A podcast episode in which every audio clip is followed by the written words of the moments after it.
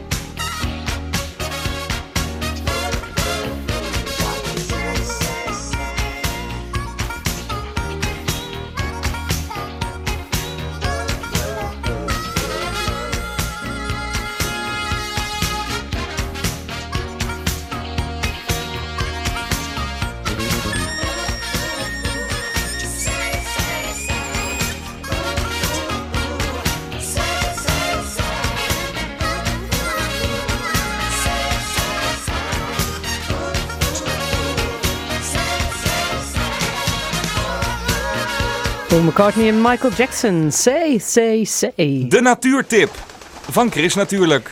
Rotterdammers hebben een grote achtertuin en dat is het Kralingse Bos. In die achtertuin van Rotterdam lees je over het Kralingse Bos door de jaren heen. Het is een eh, boek eh, dat geschreven is eh, door ik ben even haar naam kwijt, is Martine van uh, Rooyen. En het plan voor de aanleg van een groot bos werd me- meer dan 100 jaar geleden al door de gemeente Rotterdam aangenomen. Maar daarna duurde het nog jaren voordat er echt iets gebeurde. En vervolgens moest dat bos natuurlijk ook nog groeien. Marcia Tap is in het Kralingse bos waar ze heeft afgesproken met de schrijfster van het boek. Ja, ik sta precies op de plek waar vroeger de ingang van het Kralingse bos was. Nu is dat de Kralingse Plaslijn. Voor veel mensen misschien wel bekend bij de kikkerfontein eh, die hier is. En dit is de plek waar in 1928, toen het bos geopend werd, de ingang was. En ik zeg ook ingang, want ja, je moest ook echt een kaartje kopen. Dat weet ik van Martine van Rooyen, de schrijfster van het boek De Achtertuin van Rotterdam. Martine, hoe ging dat toen hier? Ehm, nou, het zag er totaal anders uit. Ten eerste was alleen dit stuk bos er. Hè, dus eh, alles eh, rondom de plas naar Krooswijk toe was er nog niet. Eh, er was hier een houten keetje en daar zat een portier. Daar kon je een kaartje kopen. Dat kostte een stuiver. Oh, je kon ook een jaar, jaarkaart kopen. Dat kostte een gulden. Je kon ook je fiets trouwens stallen. Dat kostte ook een stuiver. De bomen waren nog lang niet zo groot eh, als nu. Er zijn ook veel nieuwe bomen trouwens gekomen. Die waren geplant op boomplantdagen door kinderen eh, de jaren daarvoor. En eh, die waren nou niet hoger dan twee meter. Dus het was eigenlijk nog een hele kale boel. Maar toch, Rotterdam was er ontzettend blij mee. Je hebt veel onderzoek gedaan voor het boek dat je hebt geschreven. Ja. Zijn er dingen die je nog niet wist die je te weten bent gekomen? Ja, eigenlijk heel veel. Want zoveel wist ik niet. Ik loop er wel een, eh, een eh, paar keer per week, maar eh, over de geschiedenis wist ik eigenlijk heel weinig. Ehm, wat ik bijvoorbeeld ontdekt heb, is dat in 1911 viel het besluit dat er een, een groot park moest komen in Rotterdam. En ik heb toch altijd gedacht dat was voor de, voor de arbeiders. Ehm, die woonden gewoon zo ontzettend slecht en er was geen groen en er was benauwd in die steegjes. Maar als je de gemeenteraadsverslagen leest, dan blijkt dat een wat een hele grote rol speelde, is dat rijke Rotterdammers de stad vertrokken. Die gingen wonen bij Scheveningen, bij Voorburg. Er waren hele Rotterdamse wijken. En dat waren belastingbetalers die verdwenen. Vandaar dat er ook heel veel villa's gepland waren in het bos. Er zijn er uiteindelijk maar twee gekomen. Maar er waren vijf stroken waar villa's zouden komen. Nou, dat wist ik niet. Inmiddels zijn we iets verder het bos ingelopen. We komen aan eh, bij het strandje, aan de Kralingse Plas. Martine, is dat strandje er altijd geweest? Eh, ja, dat strandje is er vrijwel altijd geweest. Ehm, het is wel heel erg veranderd. En eh, het was altijd een zorgenkindje. Het, het- water was vies. Er waren geen toiletten. Er was geen drinkwater. Er gingen wel heel erg veel kinderen zwemmen. Die dan ook dronken van het water waarin ze hun behoeftes deden. Dus dat was wel een beetje een gevaar voor de volksgezondheid. En in de jaren 50 heeft de gemeente het heel erg opgeknapt. En toen kwamen er hier, en daar zien we nog een deel van, twee grote verkleedvleugels. Met douches, verkleedhokjes. Het, het werd eh, in de volksmond de garderobe genoemd. En ehm, heel veel mensen zetten hier ook eh, eh, tentjes op, dagtentjes. Het was verboden om te kamperen. En ze maakten zelf karretjes eh, waarop ze, als ze die tenten afbraken, die tenten ook de garderobe eh, inreden. En het is hier, eh, trouwens met die tentjes is het helemaal uit de hand gelopen.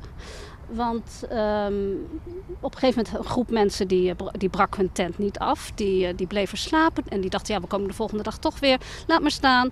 Ehm, eh, in het seizoen gingen ze al vroeg een mooiste eh, plekje reserveren. Dus het werd eigenlijk een illegale stadscamping. eh, van vooral mensen uit Krooswijk en het Oude Noorden. En, eh, ja, en- dat, dat liep, het werd heel vies. En, en ja, het was natuurlijk geen camping, er was geen beheerder. Er kwamen ruzies, ruzies over wie waar mocht staan. En, eh, vechtpartijen, brandjes. nou, dat heeft de gemeente heel veel gekost om daar een einde aan te maken. Het verhaal over de illegale stadscamping is een van de vele verhalen die je kunt lezen in de achtertuin van Rotterdam, het Kralingse Bos, door de jaren heen. Het boek van Martine van Rooyen is uitgegeven bij Scriptum, kost in de winkel 29,99 euro en het was een bijdrage van Marcia Tap. Ik kijk om me heen en zie dezelfde straat.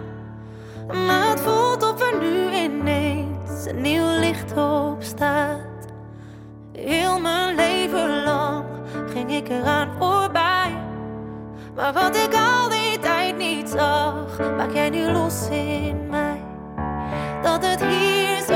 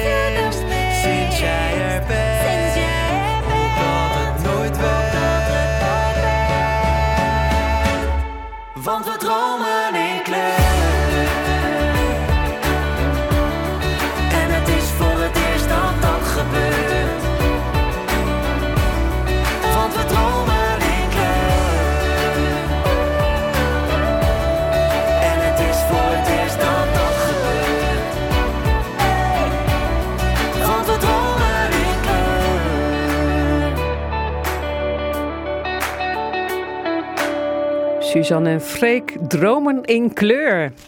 Chris natuurlijk. Groen. Annemieke Bakker heeft heel wat boeken op haar naam staan over tuin- en landschapsgeschiedenis. Maar nu heeft ze een kinderboek geschreven over een tuinbeeld dat tot leven komt. Het verhaal speelt zich af op een landgoed. Een beetje zoals landgoed Dordtwijk. Een oude buitenplaats ten zuiden van Dordrecht. En daar bladert Annemieke door het boek. Daan van der Haven, mede-eigenaar van landgoed Dordtwijk, die kijkt mee. Het boek is gebaseerd op een origineel verhaal dat de schrijfster vond op een oude buitenplaats. Achtergelaten door voorname dame. Hoe zit dat? Ja, vroeger ehm, was het niet netjes voor voor- voorname dames om zelf boeken te schrijven. En ik heb ehm, een manuscriptje gevonden achter in een kookboek, in een oud keukenkastje. En daar had die voorname dame, die had daar een sprookje neergepend. Het was heel, heel slecht leesbaar, het was ook niet af. Maar ik heb aan de familie gevraagd van, ik vind het eigenlijk zo'n leuk verhaal. Mag ik het bewerken naar de moderne tijd? Dus ik kreeg het eh, schriftje mee. En eh, dat is dit geworden.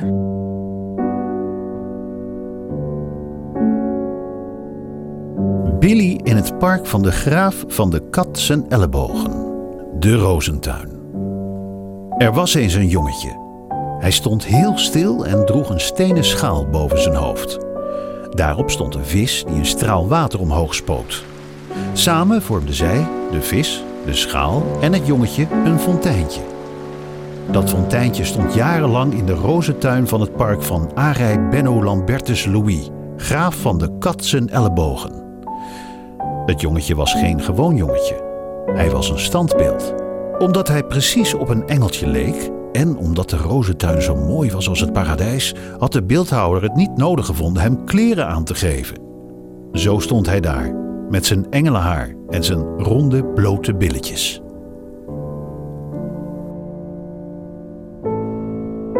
Het heet dus eh, Billy in het park van de graaf van de katsen ellebogen. Wow, wat een lange titel. Ja, enorm, hè? maar dat is dus een, dat is een bestaande titel. Hè?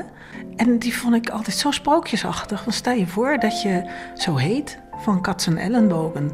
Dus eh, ik heb er de graaf van de Katsen Ellebogen van gemaakt. En de kat van de graaf van de Katsen Ellebogen komt er ook in voor. Hoe kwam je nou op het idee om zo'n boek te maken? Want het is een voorleesboek voor kinderen. Ik vind zelf dat er maar echt een handvol leuke voorleesboeken zijn. De boeken waar de volwassene die voorleest ook plezier aan beleeft. Dus ik heb er een dubbel verhaal van gemaakt. Voor kinderen is het een spannend verhaal geworden. Maar volwassenen kunnen er ook van alles in ontdekken. Vooral degenen die een beetje klassieke opleiding hebben. Er zitten ook filosofische thema's in. Het belangrijkste thema is groei. Wil je groeien? Of wil je, zoals een tuinbeeld, altijd stil blijven staan?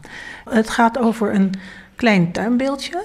Je kent wel die kleine blote jongetjes, hè? met blote billetjes, alles bloot. En um, die komt tot leven in een uh, park. En hij gaat het uh, park ontdekken. En hij komt daar allemaal andere beelden tegen die hem levenslessen geven. En hij uh, besluit dat hij geen beeld meer wil zijn, hij wil groeien. Hij wil de wijde wereld in. En het is eigenlijk zo'n beetje opgezet als een klassiek epos. Hè, dat je dus de reis is het belangrijkste, niet de bestemming. En het belangrijkste is dat je jezelf leert kennen en dat je jezelf tegenkomt. En tussen leer je heel veel over wat is nou een oranjerie, wat is nou een slangenmuur, hoe was het leven op een landgoed en hoe leefden mensen daar in de 19e eeuw. En dan is het dus verteld naar het heden. Hoe komt het dat jij dat zo goed weet? Ik ben eigenlijk buitenruimtelijk ontwerper. Dus dat wil zeggen dat je landschappen en tuinen en parken ontwerpt. Maar de tuinhistorie, de geschiedenis daarvan, dat is echt mijn tweede liefde geworden. Omdat in Nederland, ja, dus het is heel dicht op elkaar. En het is nooit zo dat je daar een ongerept stuk uh, land tegenkomt waar nog nooit iemand uh, zijn vingers op heeft gelegd. Er zijn altijd mensen voor je geweest. Dus dan wil je gewoon weten, hoe komt het dat daar een bocht in de weg ligt? Hoe komt het dat daar een boomgroep staat? En ja, dat is mijn tweede liefde geworden, tuinhistorie. Wij zitten nu heel gastvrij in de keuken van Daan van der Haven. Hij is mede-eigenaar van Landgoed Dordtwijk. Wat is dit dan precies voor plek? Wat, wat voor geschiedenis heeft het? Nou, Dordtwijk is rond de uh, 1630 eigenlijk gesticht als een plek waar je heen kon gaan in de zomer om de vieze stinkende stad achter je te laten. Dus dat was eigenlijk het begin. Langzaam maar zeker heeft zich dat ontwikkeld tot de buitenplaats die het nu is.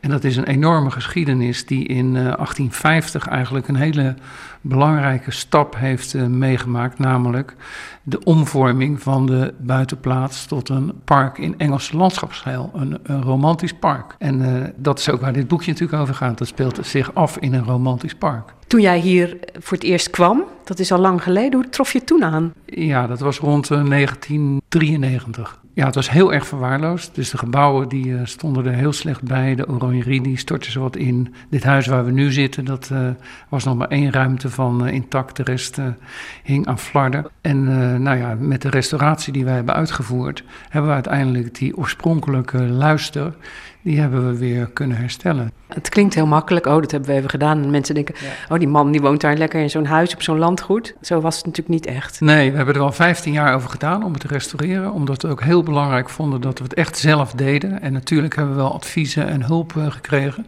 Maar we hebben het wel echt zelf gedaan. En we hebben ons verdiept in de geschiedenis.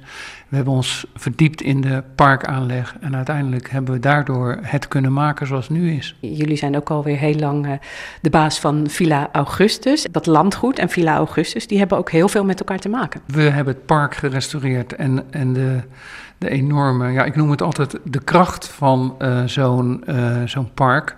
Uh, die hebben we leren herkennen, de kracht van een eigen moestuin. En dat was wel het moment dat we dachten, wat zou het eigenlijk mooi zijn als een groot publiek op de een of andere manier ook zo'n sfeer uh, zou kunnen meemaken. En uh, ja, dat is uiteindelijk 4 augustus geworden. Ik kreeg heel erg zin om uh, naar buiten te gaan. Annemiek, wat jij? Ja, heerlijk. Zo. Nou, laten we maar gewoon met Hercules beginnen, Annemieke, want dat de eigenaren van Dordtwijk hier een Hercules neerzetten die zijn eerste twee werken erop had zitten, dat was natuurlijk ook best wel symbolisch, of niet? Ja, waanzinnig natuurlijk. Hercules. Ho ho, zei Flora. Wou je zomaar bloot de straat op gaan? De mensen dragen kleren en de wereld is groot en vol gevaren. Maar dan ga jij toch met ons mee? Dat moeten we eerst aan Hercules vragen. Is hij ook een beeld? Ja, Hercules is de baas van ons allemaal. Kom, ik zal jullie wijzen waar die staat.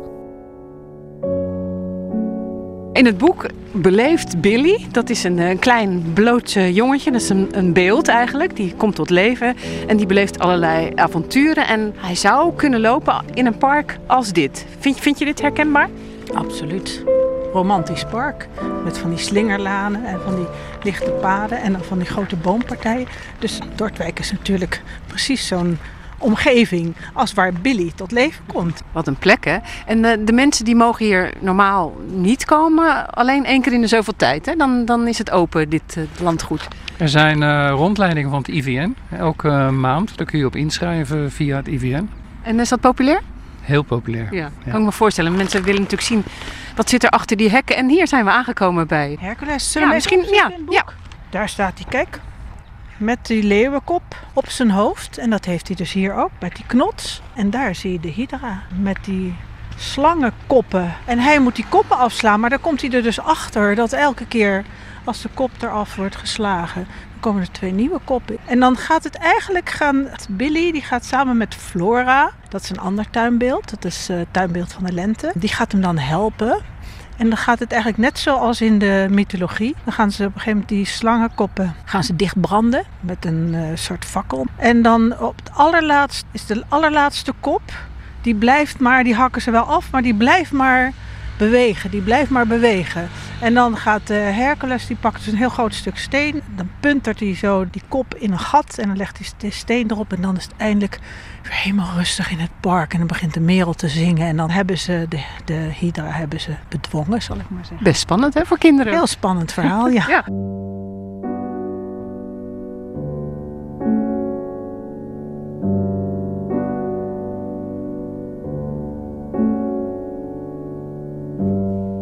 Ineens was het heel stil in de tuin, nu de draak niet meer brulde. Hoog in een boom begon voorzichtig een merel te zingen. Na een tijdje stond Flora op. Ze veegde haar handen af aan haar jurk en zette haar bloemenkrans recht op haar hoofd. We moesten maar weer eens gaan.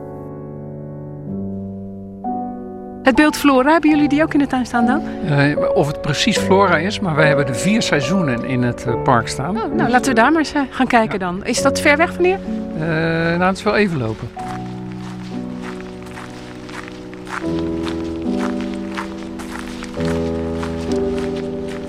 Straks na half negen hoor je hoe het avontuur van Billy in het park verder gaat en hoe mooi het is op landgoed Dordtwijk. Dit is Radio Rijnmond met Bos Skaggs.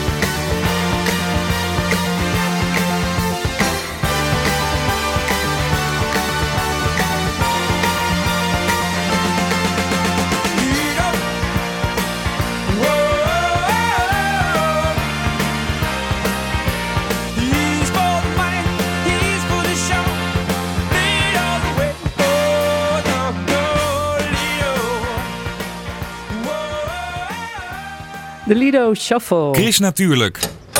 De weekendbijlage. En wat staat er in de weekendkranten over groen en natuur? Je hoort het in het overzicht dat ik vandaag samenlees met Bas van Halderen. Bas in een hele goede bui. Goedemorgen. Ja, Chris, Jij leest het goedemorgen. eerste bericht. Nou, natuurlijk.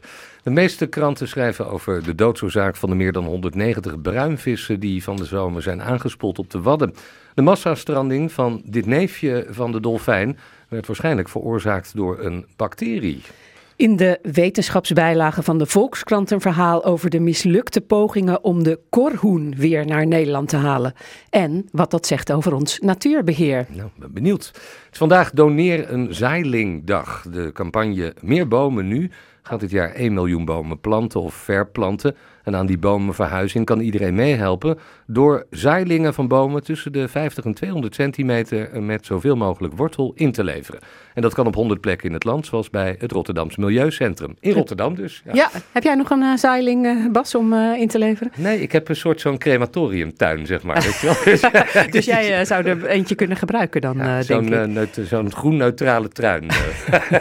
Eh, leuk klusje nu we door corona meer aan huis eh, zijn gekluisterd. Walrussen tellen op de Noordpool vanuit je luie stoel. Het Wereld Natuurfonds en Britse onderzoekers die vragen burgers om de walrussen op satellietfoto's te tellen. En zo hopen de wetenschappers eh, een beter beeld te krijgen van de walrussen en of ze zich kunnen aanpassen aan het smeltende zeeijs en steeds meer industrie en scheepvaart. En je leest erover in de Volkskrant. Wie maakt het milieu beter, vraagt de NRC zich af. Volgens de krant wordt er te veel vertrouwd op de consument, die geacht wordt minder plastic te kopen, kleding te recyclen en ook geen vlees meer te eten. De echte keuzes, die zijn uiteindelijk aan de politiek. Bas van Halderen was dat met het groene nieuws uit de weekendkrant en daarbuiten. Dankjewel Bas. Graag gedaan, Chris. Gaan we door met Ed Aldus. Hij heeft het weer. Ed, goedemorgen. Ja, dag Chris, hele goede morgen. Ik, eh, ik vond het echt eh, helemaal niet zo koud als ik dacht dat het zou worden. Hoe, hoe zou dat komen? Nou, er staat veel minder wind, Chris. Het eh, waait amper in de regio en gisteren stond er veel wind. En voelde het veel eh, kouder aan. En het was ook de verwachting dat het eh, vandaag veel rustiger zou zijn. En nou ja, koud. Het is in een deel van, de, van Nederland is het volslagen winters. En wit ook? En wit, Ja. met een laagje sneeuw. Onder andere in de buurt van Eindhoven. Maar ook op de Veluwe krijg ik nu meldingen van wat sneeuw. Nou, ik weet De- nog dat jij vorig jaar bij de eerste keer wit, Ja. dat je toen die kant op ging. Nou, in de Ardennen is ook een laag sneeuw gevallen, eh, tot 10 centimeter. En, en het was de bedoeling inderdaad om met mijn oude collega Arjan Willemsen, eh, die ook het werk heeft gedaan bij Rijnmond, om naar de Ardennen te gaan. Maar we konden de agenda voor dit weekend niet passend maken. Dus, eh, maar ja, goed, nu is ook het advies om eh, thuis te blijven. Dus dan blijven we ook maar gewoon lekker thuis. Ja. Maar de weerverschillen, Chris, in Nederland zijn enorm groot op dit moment. In onze regio is het nu overwegend droog. Als er wat regen of natte sneeuw valt, is dat in de buurt van Gorkum. Naar het zuiden toe in de regio, op de eilanden, daar komt de zon zelfs af en toe tevoorschijn. Maar er ligt een groot regengebied met ook natte sneeuw, eh, net ten noorden van ons. Nou, vooral vanmiddag gaan er ook in onze regio buien vallen. Er zou een vlok natte sneeuw bij kunnen zitten, maar meest zijn het gewoon regenbuien. En het is best wel eh, ja, koud, want de maximumtemperatuur die komt niet hoger uit dan 5 graden. Maar ja, doordat er minder wind staat, dus nogmaals een zwakke tot matige zuidwestenwind, voelt het wel minder koud aan. Nou, vanavond en vannacht vallen er buien, met kans ook op hagel. Eh, die buien blijven voor vannacht bestaan in de kuststreek, maar vannacht wordt het land inwaarts droog, kan er een mistbank ontstaan en daar daalt de temperatuur naar rond het vriespunt met kans op lokale gladheid. En morgen veel bewolking, af en toe breekt de zon door, er vallen regen- en hagelbuien, de meest zware buien in de kustgebied of in het kustgebied. Naar het oosten toe in Gorkum lijkt het wel mee te vallen met de buienactiviteit. Het wordt 6 graden, aan zee een vrij krachtige noordwestenwind. Maandag de beste dag van de komende werkweek er is met geregeld zon. Blijft dan ook eh, ja, op de meeste plaatsen droog. Er kan eerst nog wel een regenbui vallen trouwens. Een temperatuur van een graad of 7. Ja, en vanaf dinsdag soms veel regen. En de eerste dagen is het zacht met een graad of 10 en ook meer wind. Nou Ed, het blijft toch raar hè? Zo'n klein landje en dan eh, zoveel verschillende weertypen. Ja, Maar- zeker. Ja. Ja. het lijkt me wel leuk voor een, eh, voor een weerman. Ja, superleuk. En ik krijg nu op dit moment schitterende foto's binnen van een zonsopkomst in eh, de Hoekse Waard. Dus eh, check zeker eventjes mijn Twitter-account. Echt prachtige rode zonsopkomst momenteel. Gaan we doen, Ed. Fijn weekend. Oké, hoi. hoi. Luisteren allemaal naar Chris. Kom daar toch. Chris, natuurlijk.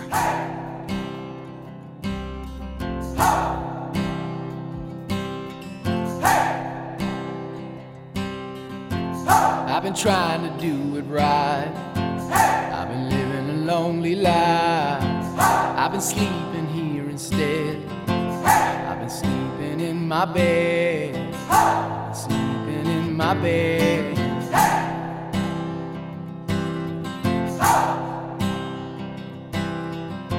So show me family, all the blood that I will bleed.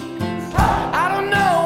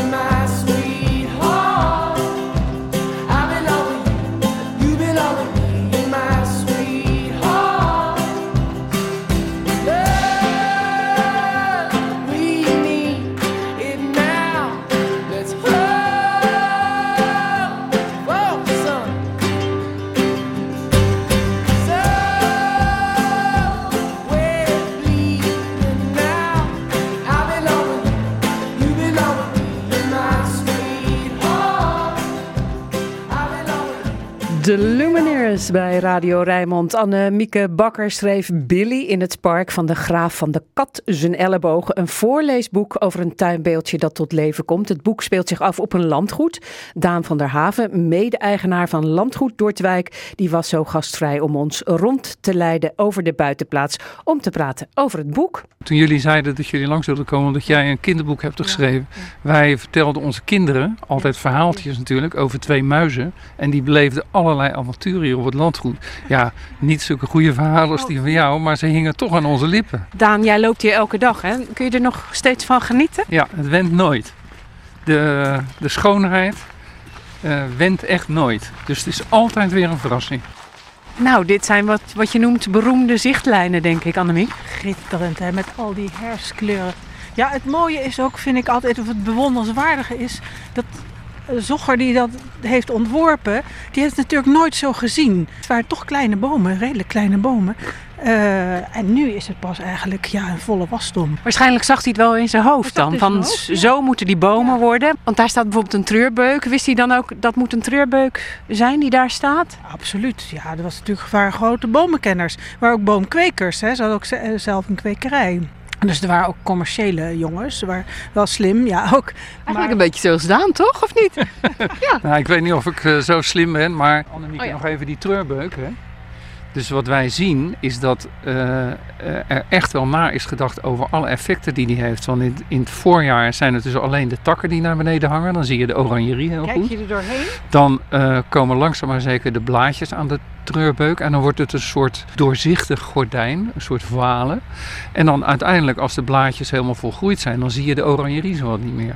Nou, dat is een echt bedoeld effect. Die landschapsstijl is ook verleiding, hè? Constant verleiding om je echt weer om een hoek te laten gaan en je verleiden om, eh, om verder te lopen en in een andere stemming te komen. En dat was natuurlijk heel anders dan die rechtlijnige tuinarchitectuur, die ook heel mooi is. Maar dat is e- meer heersen. Dan heers je over de natuur. En hier geeft de natuur je ja, die, een duwtje in de rug om, om zelf eh, je weg te vinden. En om eh, alle stemmingen te volgen die de tuinarchitect voor je heeft bedacht.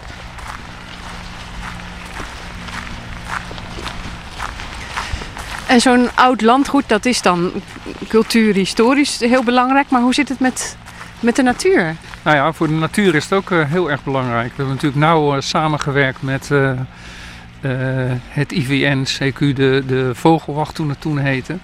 En eh, daar is ook echt een natuurwaardeonderzoek gedaan op Dordwijk. En eh, vijf jaar en tien jaar later is het nog een keer gedaan. Daaruit is wel gekomen dat die natuurwaarden alleen maar beter zijn geworden. Dus dat er allerlei paddenstoelen, insecten, eh, vogels zijn geteld. En dat de stand daarvan, en bijvoorbeeld ook de vleermuizen, dat daar stand daarvan eh, vooruit is gegaan. Uilen bijvoorbeeld zitten die hier. Uilen zitten Ja. er zeker, ja. En dat kan je dan zien natuurlijk, s s'avonds als je hier rondloopt of horen soms. Nou, wij, kennen een plek waar eh, een uil eh, de hele winter in eh, de oksel van een tak zichtbaar is. Heel leuk. En dan kijkt hij zo heel onverstoorbaar op jou neer. En dan voel je je heel nederig.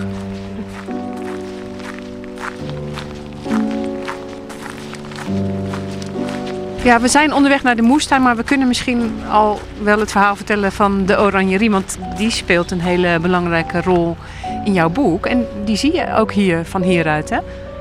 Ja, een hele ehm, plek die tot de verbeelding spreekt, vind ik altijd een oranjerie. Is een eh, plek waar, nou, de naam zegt het al, de oranjeboompjes van oudsher. Dus de sinaasappel en de citroenboompjes. 's winters konden overwinteren en dan werden ze zomers buiten gezet. Maar de oranjerie is eigenlijk een hele grote, mooie kas. De orangerie. Op een rondwandeling kwamen ze langs de werkplaats van de beeldhouwer, het atelier waarover Flora had verteld. Het was eigenlijk een hoog huis van glas waar vroeger in de wintermaanden sinaasappelboompjes stonden, beschermd tegen de kou. Daarom werd dit de orangerie genoemd. Ja, daar ruikt het altijd lekker en er is heel veel licht. Dus een oranjerie, dat is, vind ik altijd een prachtig element in een eh, park. En ehm, in het boek van Billy, eh, dan is de oranjerie die is, eh, ook eigenlijk een beetje verwaarloosd. Eh, de ruiten zijn kapot, zoals het vroeger hier op Dordwijk ook was. En dan heeft een beeldhouwer, de beeldhouwer die alle beelden heeft gemaakt op het park, die heeft daar een tijd gewoond en die heeft daar een tijd gewerkt. En ehm, nou ja, dan in zijn rondwandeling, dan ontdekt hij ook die oranjerie. En ehm, uiteindelijk gaat hij daar ook wonen, maar dat ga ik niet te veel vertellen, dat is natuurlijk te spannend.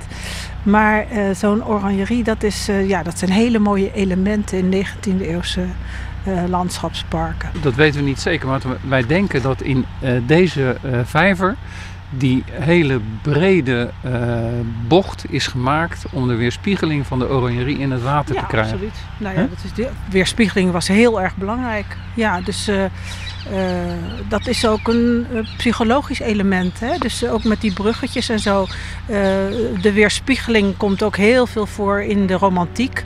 Dus jezelf eh, zien en tegenkomen en, en de ja, gedachtenweerspiegeling, zal ik maar zeggen. Dus dat is allemaal helemaal bewust gedaan. En dan zien we twee, eh, twee planten staan daar, achter een bruggetje. Twee agaves hoorden we net van eh, Daan. Eh, dat was dus ook in die tijd eh, zo. Dan eh, was ook de tijd van de ontdekkingsreizigers. En dan had je ook zogenaamde plant hunters. Dat was echt een beroep. Dat waren jagers op nieuwe plantensoorten.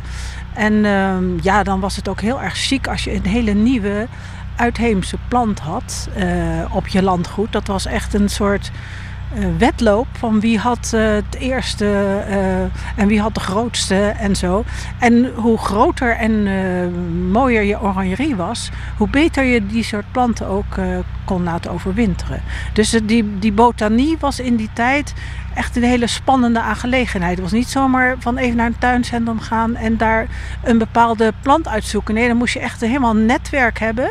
En die moesten ook eh, per schip moesten, werden die aangevoerd uit... ehm, subtropen en de tropen. En dat was, eh, dat was echt een statussymbool als je uitheemse planten kon laten zien. Lopen we ondertussen door naar de oranjerie. Nou, misschien nog even een eh, leuke voor deze. Ik eh, kreeg pas een krantenartikeltje uit het Haarlems Dagblad uit eh, ergens midden 19e eeuw. Waarin werd vermeld dat de agaven op Dortwijk bloeiden. Want die agaves die bloeien namelijk maar één keer in hun leven. En dat was dus eh, Nederlands nieuws. Ik heb wel eens het verhaal gehoord over dat hier iets met ananassen gedaan eh, werd. Nou, ananassen vinden we nu gewoon, maar toen natuurlijk niet. Nee, dat was een, eh, een hobby van eh, de freule in het midden van de 19e eeuw. Had zij dus een ananaskas in de moestuin en daar kweekte zij ananassen. En dan kwam men ook uit heel Nederland kijken naar die ananassen. En proeven misschien wel? En proeven natuurlijk. Nou, dan hebben we de tuinbaas. Ja. Tuinknecht, denk ik. Ja, Ja. een van de tuinmensen. Ja. En we gingen nog eventjes naar binnen. Ja, Hier, de oranjerie in. Chris natuurlijk is de gast op Landgoed Dordwijk, een landgoed ten zuiden van Dordrecht. Daan van der Haven, mede-eigenaar van hotel-restaurant Villa Augustus en van Landgoed Dordwijk, die geeft een rondleiding over het landgoed dat wel wat weggeeft van de buitenplaats waar Billy uit het boek van Annemieke Bakker tot leven komt. Het gezelschap is aangekomen bij de Oranjerie. Mooie rustgevende plek, Annemie. Ja, je kan je wel voorstellen dat een beeldhouwer hier dan op een gegeven moment intrekt. Want het is een ideaal atelier, hè? omdat er natuurlijk heel veel bovenlicht ook is voor de planten. Dus, ehm, ja, dus in het boek wordt de orangerie op een gegeven moment door de beeldhouwer bezet, die al die beelden maakt. En in het boek gaat Billy ook nog verder dan het landgoed. Ja, Billy wil ehm, uiteindelijk geen beeld meer zijn. Dus dat is ook een beetje de- thema van het boek. Wil je dat dingen blijven zoals het is? En beelden zeggen dat is echt heel fijn. En vooral die vrouwen zeggen dat je blijft altijd jong. Dus ah, word maar geen mens, dat is lastig. Dan ga je nadenken en dan moet je ergens wonen en dan moet je kleren aan. En dan moet je... en maar hij wil zo graag een mens worden. Dus ehm, dat is het hele proces van het boek. We hebben nog één ding te goed, en dat is de moestuin.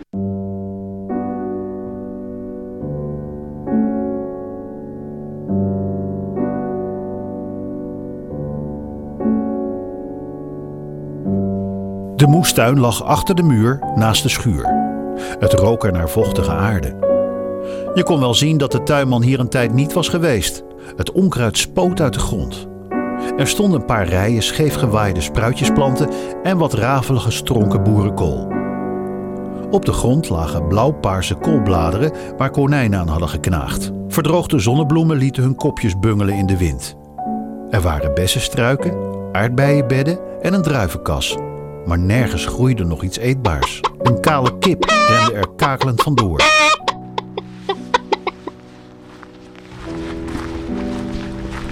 Daar staan kippen. Die horen er ook bij. Wat voor kippen zijn het eigenlijk? Het zijn de Noord-Hollandse blauwe. Al het groenafval wat we hebben, zowel uit het park als eh, ook eh, uit onze eigen keukens, dat eh, wordt aan de kippen gevoerd. En wat is jullie filosofie? De gedachte was om eh, hier het hele, alles wat er in het Nederlandse seizoen mogelijk is, te telen. Dus van zo vroeg mogelijk in het jaar tot zo laat mogelijk in het jaar. eh, alle gewassen die in het Nederlandse klimaat eh, kunnen gedijen te telen. Dat is eigenlijk de belangrijkste gedachte. En wat is er nu nog over dan, zo aan het eind van het echte oogstseizoen? Nou, wat je hier ziet is Savoye kool, je ziet spruitjes staan, je ziet sprouting, broccoli, je ziet boerenkool, je ziet pastinaken, schorseneren. Dahlia's nog? De dahlia's zie je nog staan, ja. Maar lijkt het ook een beetje op vroeger, hoe het vroeger was, zo'n moestuin? Ik denk eh, dat het er heel veel eh, op lijkt.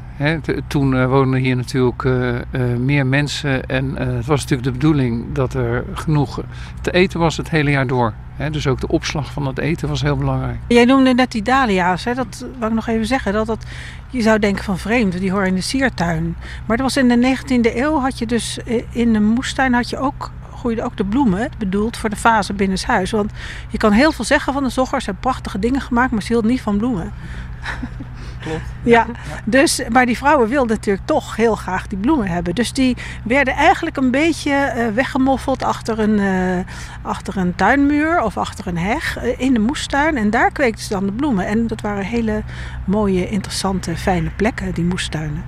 Nou, het is wel mooi dat ehm, eh, wij doen het nu nog steeds. Dus de boeketten uit Ja. deze tuin en die van Villa Augustus worden in de markt van Villa Augustus verkocht. Ja, en, maar is dit wat je hier hebt en eh, de tuin van Villa Augustus, is dat ook echt genoeg voor het restaurant? Nee, nee, eh, maar een fractie. Er zijn wel dingen waar we eh, heel veel aan hebben. Dus bijvoorbeeld vrijwel alle munt die, van de muntthee die wij verkopen komt uit onze tuinen. Maar er zijn ook dingen, dat is maar zo weinig. Je, je, je kan je niet voorstellen hoeveel grond je eigenlijk nodig zou hebben om alle mensen die bij Villa Augustus komen eten te voeden. Ik vind het eigenlijk wel deprimerend dat je dat zegt. Hè, Want dan, dan die filosofie van, nou ja, we, we willen het allemaal met minder gif en we willen het allemaal natuurvriendelijker. Dat kan dan eigenlijk helemaal niet. Ja, dat kan wel. Alleen eh, men realiseert zich nog onvoldoende dat je daar best wel een behoorlijk grondoppervlak voor nodig hebt. Maar ik heb al eens uitgerekend dat als de helft van Dordrecht nou uit de moestuinen rond Dordrecht zou eten, dan zou dat heel goed te doen zijn.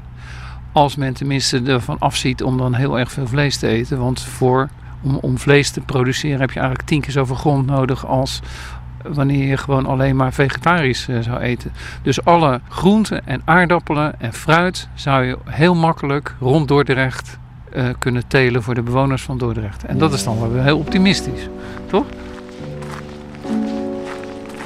Dat ene beeld willen we nog zien, toch? Flora. Het was inderdaad een stenen beeld van een jonge vrouw.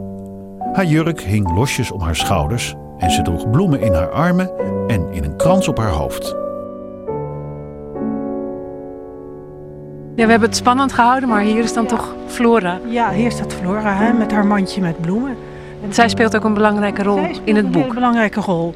Ehm, Flora die komt op een gegeven moment stapt ze van haar sokkel af en ze gaat eh, Billy helpen en ze gaan op avontuur uit met z'n tweetjes. En jullie zitten allemaal in? Het boek Billy in het park van de graaf van de kat zijn ellebogen.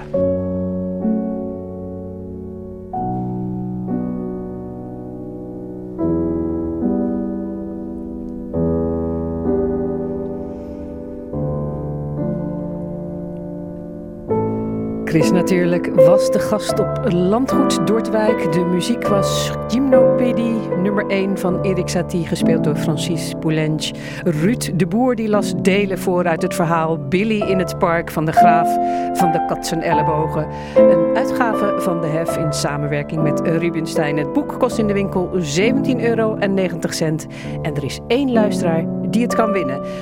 010 436 4436 en je maakt kans.